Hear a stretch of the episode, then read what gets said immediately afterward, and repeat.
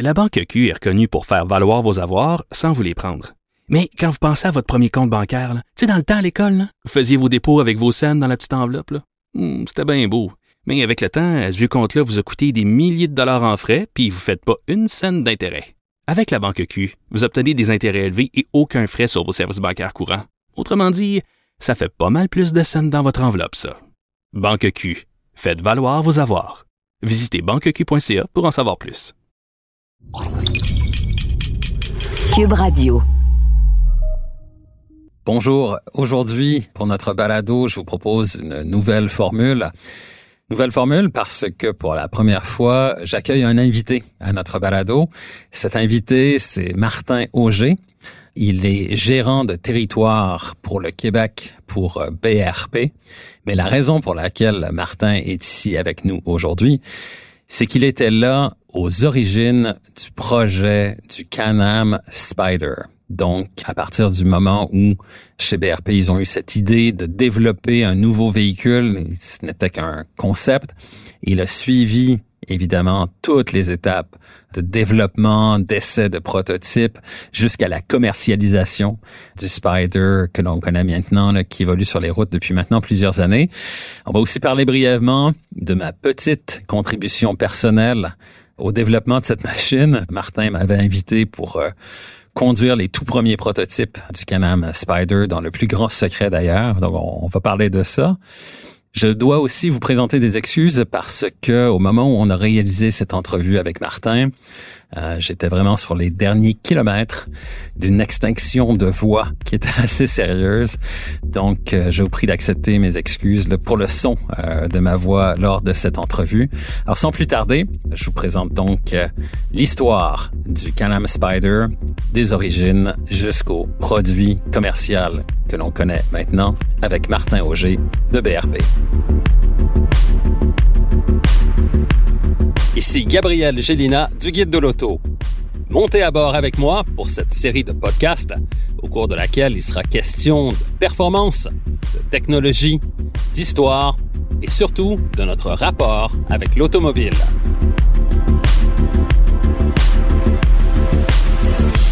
Au volant avec Gabriel Gélina.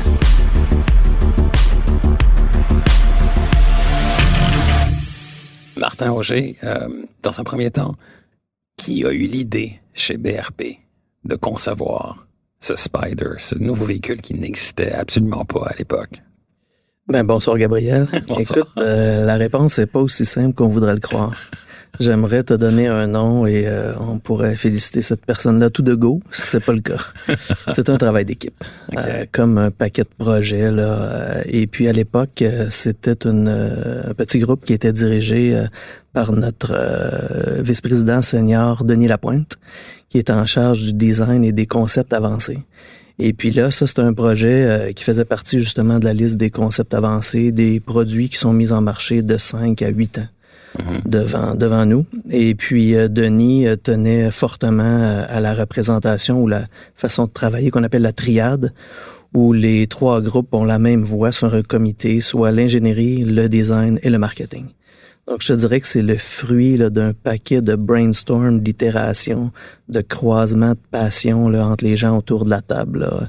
Motoneige, sport marin, motocyclette euh, et les sports traditionnels, vélo, mountain bike et tout ce que tu veux, le planche à neige. Et, et, euh, une espèce de petit groupe d'allumés qui en sont venus à des prototypes ou des mules là, de la sorte.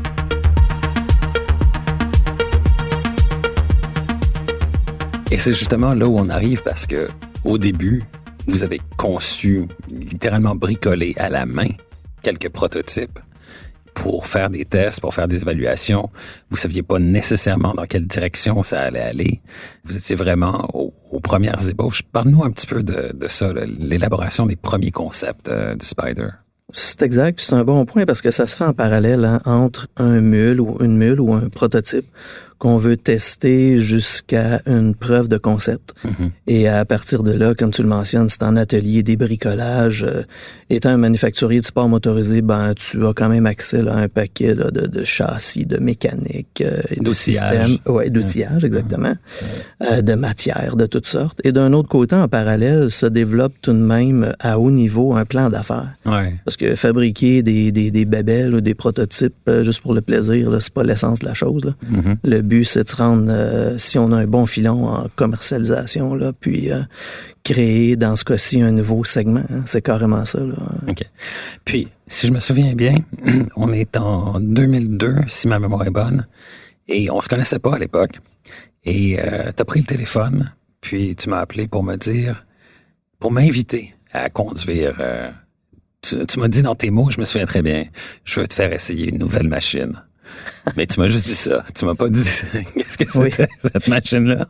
Tu m'as dit qu'il fallait que ce soit confidentiel, mais que tu voulais avoir comme mon feedback sur ce que ce que ce que vous faisiez finalement.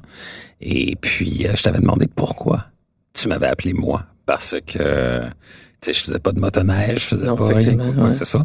Alors pourquoi est-ce que tu as décidé de me contacter? Et aussi tu m'as pas contacté que moi, tu as contacté aussi, je pense, un, un jour- si je me souviens bien, un journaliste moto italien, euh, un journaliste qui était spécialisé aussi en motoneige. Exactement. Tout ça pour nous faire conduire les, les prototypes. Donc, où t'es venu cette, cette idée-là de faire conduire euh, les prototypes par, euh, par des journalistes finalement? Ben, L'idée derrière ça, Gabriel, c'est que à force d'y travailler, c'est un projet qu'on croyait très porteur.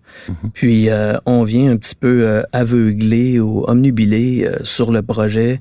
Puis euh, il faut avoir une vue beaucoup plus objective. Donc évidemment, ultimement, on veut tester le concept auprès des vrais consommateurs, des, des- des potentiels utilisateurs. Mais d'entrée de jeu, on s'est dit, le produit est tellement différent, on veut aller chercher du feedback de différentes industries et pour ce faire, des journalistes qui touchent à beaucoup de produits auraient un feedback, d'après nous, de qualité, sans nous faire plaisir, euh, sans être subjectif, mais bien euh, le plus objectif possible. Puis comme tu sais, dans le plan d'affaires, on en avait déjà discuté, le produit se situe un peu entre une voiture sport décapotable et une motocyclette traditionnelle qui penche dans les courbes. Donc là, on s'est dit, il faut absolument toucher à des gens qui ont un, profil près de ça. À l'époque, si je me souviens bien, on connaît bien ta, carrière euh, automobile, mais tu écrivais aussi des billets dans Motojournal, sachant que par plaisir, t'es motocycliste à tes heures aussi. On se disait, waouh, c'est un gars local qui a une vue quand même des marchés euh, à 30 000 pieds euh, sur 5-6 continents. On aurait un feedback intéressant de son point de vue moto et automobile. D'un autre côté, on a invité un pur motocycliste italien de motociclismo Ouais, c'est pour ça. avoir Mais, vraiment le feedback, euh, le, le- le motocycliste européen, le dur, là, qui a des préjugés, là, que tout ce qui n'a pas de roue, c'est pas bon, à la limite, là, et pour un peu débâtir euh, notre idée. Et d'un autre côté, euh, un pur journaliste automobile américain. Euh, je me souviens plus, c'était Edmunds ou un autre firme. Là. Fait qu'on se disait avec, euh, ainsi que Kevin Belkey du euh, monde purement de la motoneige, Exact. fait qu'on se disait, ces quatre joueurs-là en discussion, après avoir fait des essais, leur tirer un peu les verres du nez, eux, est-ce qu'il y avait une opinion comme quoi c'est un filon intéressant ou au contraire, là, quels étaient euh, les freins face à un type de produit comme ça? Donc, on a pris l'avion, on est allé jusqu'à, si je me souviens bien, un avion jusqu'à Orlando, en Floride, pour ensuite se rendre à un petit circuit Exact. à Jennings, en, en Floride. Et je me souviens très bien, lorsqu'on s'est rendu là, c'est un- c'était un petit circuit régional, là, c'était pas une piste euh, d'envergure internationale ou quoi que ce soit. un peu comme si on était, par exemple, à l'autodrome Saint-Eustache, mettons, si on voulait qualifier un peu le genre Ouais. de, de circuit.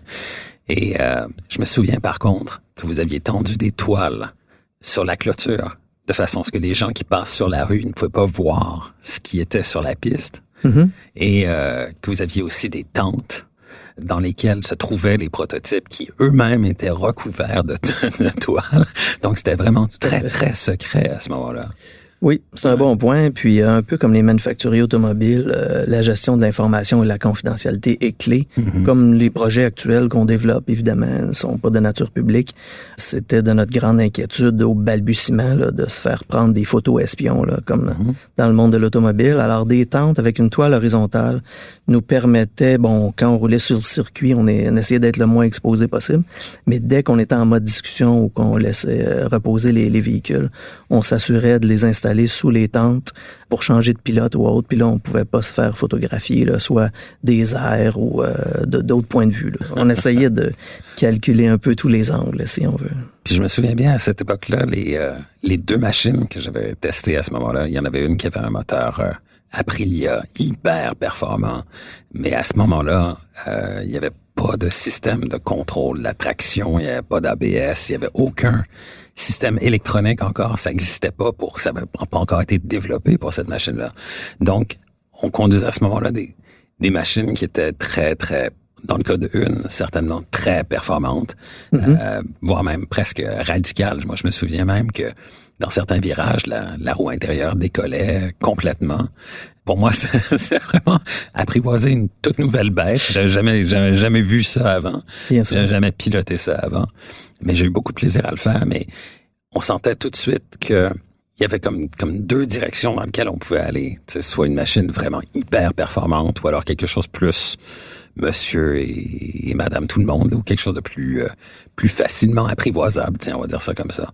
Alors, quel a été votre thinking à partir de ce moment-là? Parce que il n'y a pas juste moi, il n'y a pas juste d'autres journalistes qui ont testé ces machines-là. Vous avez des ingénieurs qui les ont testés aussi. Bien Euh, sûr. Vous avez des, des- des pilotes d'essai et tout et tout. Donc, quelle était votre démarche à partir de ce moment-là, à partir du moment où vous avez ces deux concepts-là ou ces deux machines-là, dont une qui était hyper performante, l'autre un peu moins? Comment est-ce que vous avez pris la décision d'aller dans la direction dans laquelle vous êtes allé? Ben écoute, tout ça est basé sur les principes marketing de base d'études de marché. Euh, là, on était dans nos feedbacks initiaux euh, quand on a eu l'invitation sur le circuit euh, de Floride, circuit de Jennings. Dans ce cas-ci, euh, notre objectif, c'était de recueillir du feedback de votre part, entre autres comment les futurs consommateurs pourraient percevoir le véhicule. Parce que la perception, comme on dit en marketing, perception is reality. Donc, c'est très sensible et c'est important. D'un autre, d'un autre niveau, les grandes lignes qu'on tentait de- d'exploiter, c'était de voir les futures sous-segmentations d'une ligne de produits comme ça. Alors, jusqu'à quel point il pourrait y avoir un modèle touring, euh, jusqu'à quel point il pourrait y avoir un modèle urbain, plus compact, plus économique, ou euh, à l'inverse, un modèle sport. Parce qu'on on se rappelle, au début des années 2000, les ventes des motosports étaient encore euh, des chiffres intéressants. Ouais, c'est vrai. En Amérique du Nord et en Europe aussi, là, la culture de la motosport en Europe, c'est très, c'est très bon.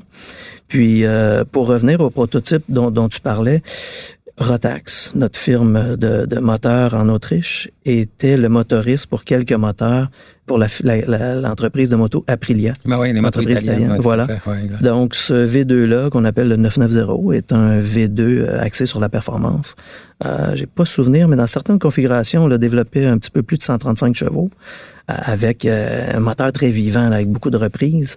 Et puis, euh, c'est un peu ça qu'on voulait valider. C'est-à-dire qu'en développant une mule ou un prototype comme ça, on s'en va sur un circuit ou un environnement fermé. On savait qu'on développait un- pas un produit de piste, mais on n'avait pas le choix d'être sur un environnement de piste. Exact. L'idée, c'était de faire des départs arrêtés, certaines vitesses aussi de croisière, négocier des courbes pour avoir un environnement qui se rapproche un peu plus de l'usage régulier, qui n'est pas une piste. Euh, mais bon, on était sur une piste, alors euh, étant amateur, on se fait plaisir aussi. Là. mais l'objectif, c'est de voir quelle est la flamme euh, derrière le guidon. Est-ce qu'il y a un réel plaisir? Et qu'est-ce qu'on vit? Et comment on peut le décrire? Et comment on peut l'améliorer pour en faire un, un produit fini qui va faire vibrer le consommateur là, parce que on est quand même euh, sur un terrain vierge. Un produit semblable à ça, euh, il n'existait pas grand-chose. On avait le T-Rex de Campania local. Oui, tout à fait. Il y a certains produits de niche en Europe là, euh, qui sont carénés au complet, fermés et qui s'inclinent dans les courbes avec deux roues avant, une roue arrière. Euh, mais c'est vraiment des produits là, artisanaux. Là. Donc, il y a comme rien euh, qui existe réellement, là, à part certaines motos américaines avec deux roues à l'arrière et une roue à l'avant. Mais là, on est dans, un monde tout nouveau. Fait. Ce qu'on essaie de faire vivre aux gens, dans ce cas-ci, les gens de, l'industrie proche, c'était de voir euh, l'émotion qu'on réussit à créer. Est-ce que c'est un filon sérieux mm-hmm. ou euh, on est à côté de quelque chose de pas intéressant finalement? faut croire que notre feedback a été bon parce que vous avez décidé de poursuivre dans un premier temps. Mais ensuite, je me souviens, euh, on a comme perdu un petit peu de contact pendant, pendant quelques années.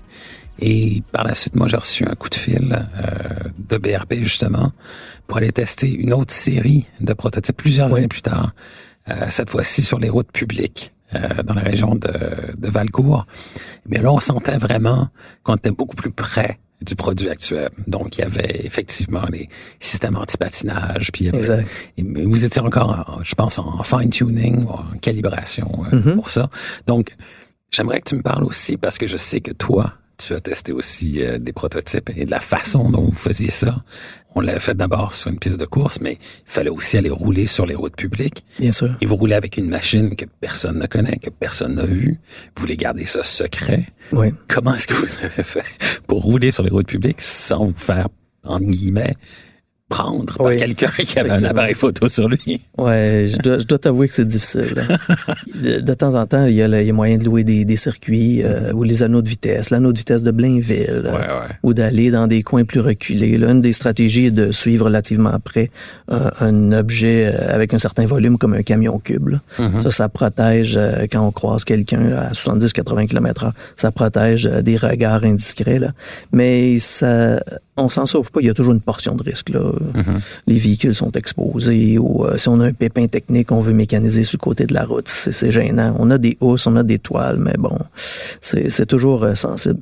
J'aimerais t'amener un autre point, euh, Gabriel, un autre commentaire sur l'événement de piste. On a ah invité des gens avec des profils particuliers. On en a profité aussi en même temps, je sais pas si tu étais là, mais certains collègues de la haute direction, dont notre grand chef, Laurent Baudouin, qui ne l'avait pas essayé et on l'a invité sur ce circuit-là. Ah, OK. Pour peut-être c'est juste avant ta présence, je n'ai pas souvenir, pour obtenir du feedback. Parce que mine de rien, nos hauts dirigeants à BRP sont des fanatiques. Là. Je veux dire, ce, ne sont pas des comptables cachés dans un bureau.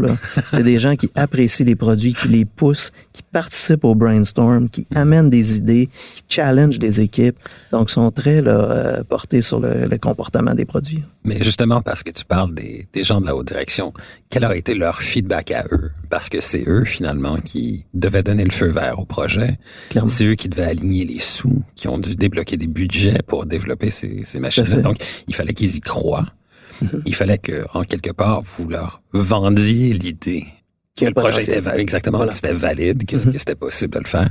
Et quel a été leur feedback à eux? Je pense que c'est à ce moment-là qu'ils ont décidé de de prendre un moteur euh, justement qui était déjà déjà connu chez vous pour ce pour ce produit que le BRP, le, ben, Spider. C'est un bon point. évidemment, il y, a, il y, a, une enveloppe budgétaire euh, qu'il faut se créer à l'interne et qu'il faut respecter aussi en termes de cadre. D'un autre côté, le premier feedback, je dirais, euh, des joueurs clés, dont en particulier Laurent Baudouin, c'est du non-verbal. Il enlève son casque, on voit son visage, il y a un sourire évident. Euh, il y a le goût d'en parler. Euh, il y a des nouvelles questions suite à ses essais. Euh, et là, ça déboule. Mhm. Mais tout ça suit un processus, si on veut, qu'on dit en anglais, de gate ou de, de stade. Mhm. en disant, ben, les équipes, voici un budget supplémentaire et amener le prototype à un autre niveau. Mhm. Pour amener justement la recherche marketing et le, le plan d'affaires le plus pointu et le plus précis possible pour voir quel genre de volume on peut atteindre euh, en fonction de quel investissement. Puis ton point est bon. Une des conclusions suite à ces essais-là, c'était euh, continuons de faire avancer le projet parce qu'on se souvient qu'il y a eu des délais tout de même, là, puis il y a eu la crise financière et ainsi de suite. Là, ouais, parce que les lancements ont lieu plutôt en 2008-2009. Mm-hmm.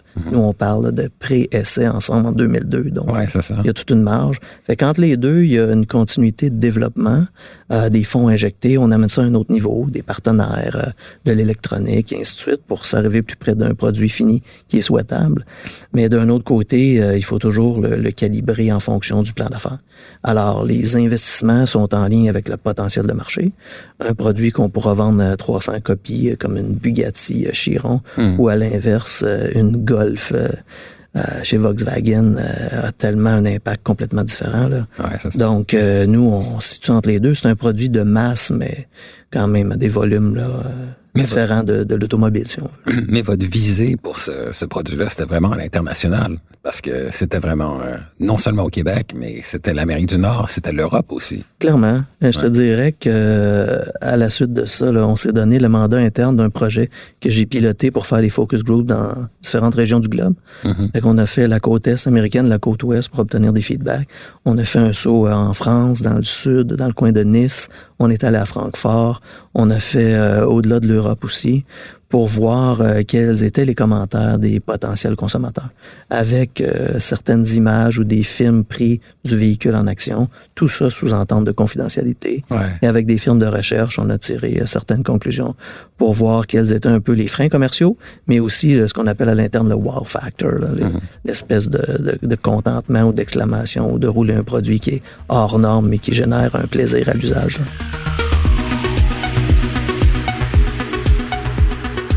Aujourd'hui, évidemment, c'est un, véhicule qui a connu beaucoup de succès. En tout cas, au Québec, c'est sûr que ça, on en voit beaucoup sur la route. Et maintenant, vous en avez aussi euh, décliné d'autres variantes avec, comme par exemple le, le Riker, là, qui, est- qui est un modèle plus abordable. C'est quoi le thinking euh, de ce côté-là avec le, avec le Riker plus précisément? Ouais, ben si on, si on recule d'un pas, je te dirais, euh, Gabriel, ce qui est intéressant dans ça, c'est que nous, on a appris au rythme des clients aussi. là. C'est-à-dire qu'on avait notre idée initiale du produit, qu'on a développé et lancé, mais tout ça s'est euh, affiné avec le temps, avec justement les commentaires d'une grande qualité de nos utilisateurs. Et BRP, je dirais, dans les derniers 10-15 ans, est à l'écoute de ses consommateurs euh, vraiment d'un beau niveau. Là. Alors, à partir de là, on prend les commentaires. Euh, les consommateurs voulaient faire plus de distance. On travaille l'autonomie, l'ergonomie, euh, le visuel, les performances. Qu'est-ce qui est important? Il y a certains éléments qu'on croyait importants et euh, en jasant avec les consommateurs, c'est d'importance euh, plus ou moins important. Donc, on ajuste tout ça euh, et ça nous a permis de créer deux segments principaux chez Spider, soit la lignée du F3, qui a une position plus relaxe à l'américaine, avec les jambes plus vers l'avant, et euh, le modèle RT, qui est un succès commercial euh, sans borne, euh, clientèle de RT qui adore comme le véhicule touring par excellence sur la route. Et on avait donc un très, très beau succès Amérique du Nord et mondialement aussi sur ces deux produits-là. Et ce qui nous a permis là, de lancer en 2019 le véhicule Can-Am Ryker. Le Ryker est né de commentaires de nos consommateurs ou de futurs consommateurs qui n'embarquaient pas un peu dans le sport ou dans le produit en lien avec une barrière certaine qui était le prix d'entrée. Fait que beaucoup de gens nous donnaient comme feedback, waouh, c'est intéressant, ça m'intéresse, mais les coûts sont trop élevés. Donc, euh, si j'y avais accès euh, d'une autre façon, d'un point de vue de la barrière des coûts, je serais euh, très intéressé par le produit. All right. Ben écoute, Martin, merci beaucoup euh, de nous avoir accordé cette, cette entrevue, d'avoir partagé aussi euh, toute ta participation finalement à ce projet euh, unique, vraiment. Vraiment, euh, ouais, du. Can-Am Spider, qui, qui est un beau success story euh, du Québec. Alors, merci à toi d'être euh, d'être passé au podcast. Merci, Martin. C'est un plaisir, Gabriel. À bientôt. Salut.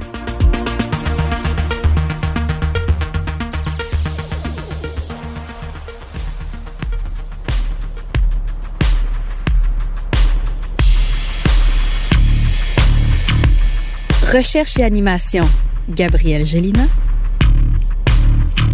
Montage, Philippe Séguin. Une production, Cube Radio.